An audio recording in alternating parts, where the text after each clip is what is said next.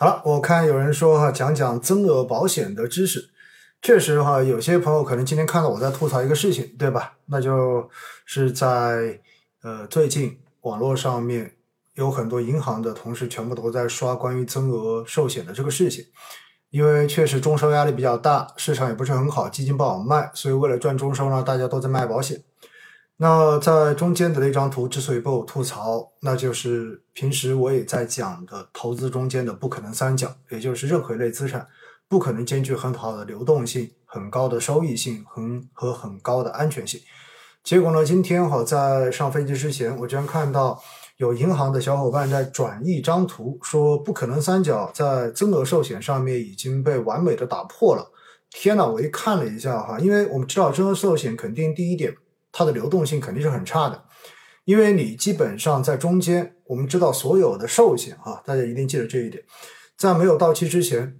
你要进行支取，本质上面都只能是在现金价值的基础上面进行支取，所以一定是会打折扣的。如果你要保证你的本金交进去之后什么时候能够完整的拿回来，至少是要满足它一定的年限要求，这个时候你的现金价值才有可能超过你的这个保费，甚至于有些保险的设置哈，是你提前支取的话根本没有办法。那当然在。一五年到二零年这些年中间，因为有很多呃小的保险公司为了抢占市场，为了补充流动性，因此呢做了很多短期理财型的保险。那当时呢差不多就是三年或者五年，然后你就可以做退保，退保之后就等于是除了你的本金可以拿回来，你还可以获得一定量的这样的回报。但实际上这种做法呢，呃从资产管理的角角度上面来说，风险隐患是相当大的。因此呢，相关的这一种野蛮的扩张，没过几年之后就被银保监会直接叫停了，因为这会给保险公司带来巨大的这一种风险。也就是你说白了，保险公司把这个保费收进去之后，除了承担风险之外，它也是要把这些资产拿去做投资的。那它能投什么呢？无外乎就是要不然你去买基金，要不然你去买债券，要不然你是通过其他的这一种产品。然后买进去来进行这样子的操作，所以呢，如果你没有很高收益的东西能够让他去投，他又如何能够保证持续的能够给投保人以非常高的回报呢？所以，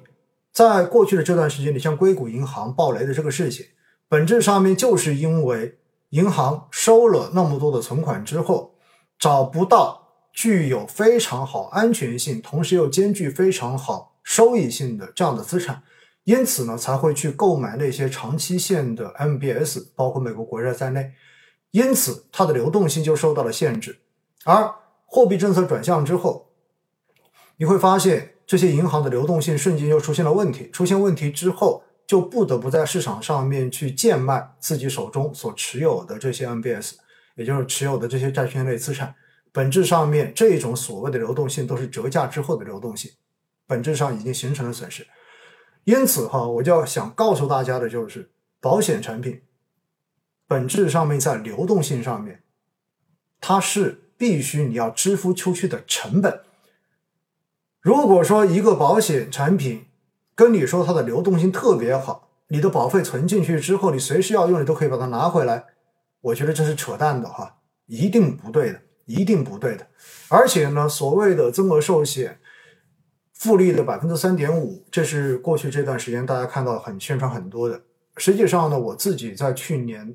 下半年的时候，我也找保险行业的朋友，就是特意让他们拿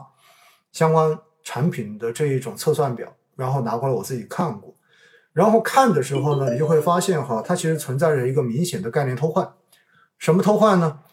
大家平时默认为。或者说，大家平时看到相关所谓的百分之三点五的年复利，你的第一反应是不是觉得，比如说我每年交一万块钱保费，然后我交了十年，也就意味着从我交第一笔一万块钱的保费开始，实际上就应该是按照年化百分之三点五的复利来计算我的收益呢？大家会不会这样子的理解？但事实上并不是这样子的，它的三点五的这个收益。本质上面其实它是按照你的现金价值为基础来进行利率的这个考量的，而现金价值是一种什么样的概念呢？大家要知道哈，几乎所有的保险在一开始的现金价值都是很低的，甚至于有有些保险的第一年你保费交完之后，可能不到百分之十的第一年保费会是你的现金价值的这个金额。然后随着时间慢慢的推移之后，你的现金价值才会慢慢的变得更高一些。所以，所谓的这一种给你提供稳定回报的这种复利回报，它并不是在你交进去保费的基础之上作为本金来进行计算，而是在现金价值的基础之上进行计算。我希望大家要一定搞清楚这样的一个区别。因为在营销的过程中间，保险的营销员或者说银行的小伙伴，他可能并不会跟你讲的这么清楚，而你又可能误以为是那样子的，这样子很有可能在时间不够长的情况之下，如果当你有一天真正仔细去看这个条款的时候，你就会发现跟你的预期会产生比较大的偏差，这就会有比较大的问题，有可能会产生投诉，有可能你自己会觉得非常的不爽。所以的话，我一直都觉得保险是好产品。作为资产配置中间，我一直都强调说，保险它其实是帮你守大门的，对吧？帮你守底线的，帮你转移风险的产品。但是，我也发现，在过去的这几年中间，似乎保险销售已经不很多时候已经不再去强调它的保障功能，反而不断的强调说它能帮你赚多少钱。我觉得这是从根本上面混淆了，或者说是误导了大家对于保险功效的这一个。界定，我自己在保险行业待过，前前后后加起来应该待过六年。我相信我自己对于保险比很多普通投资人、很多投保人，我应该是要更加了解的。所以呢，我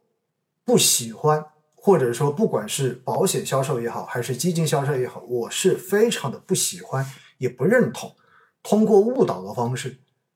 去。引导客户做出一些自己本质上面可能并不理解的，或者说并不了解的这样的购买行为，因为这样子到最后，实际上一方面会使得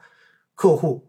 真正的买到了并不适合、并不符合他需求的产品；另外一方面的话，其实也会影响到这些销售人员职业生涯的健康。好吧，所以呢，我就是跟大家讲到这一点哈，讲到这一点。银行推销的终身寿险靠谱吗？你要看条款，记住我说的哈，不是看他的介绍，也不是看他给你的单张，而是应该要他把保险条款给你看。保险条款中间，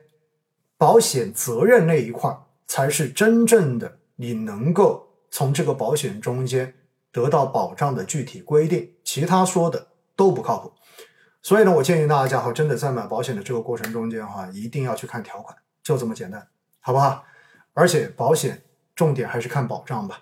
这就是我的一个态度。当然，保险中间有没有含投资功能的保险呢？有，投资连接保险。另外呢，勉勉强强可以把万能保险加进去。除这两种之外，其他的你其实跟你谈太多的这一种，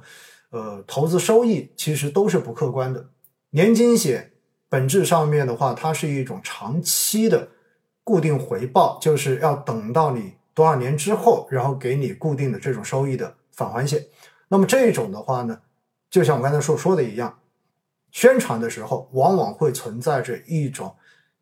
你说他是故意的也好，或者说他是刻意的去忽略一些事实也好，那就是他会不断的跟你宣传说你的固定复利是多少，但是实际上这个复利并不是以你所交进去的保费来作为一个复利，而是。以保额或者说是以现金价值作为复利计算的基础，因此呢，建议大家在进行相关保险配置的时候，充分的了解事实的条款到底是什么，不要被忽悠，好不好？这就是我要讲到的。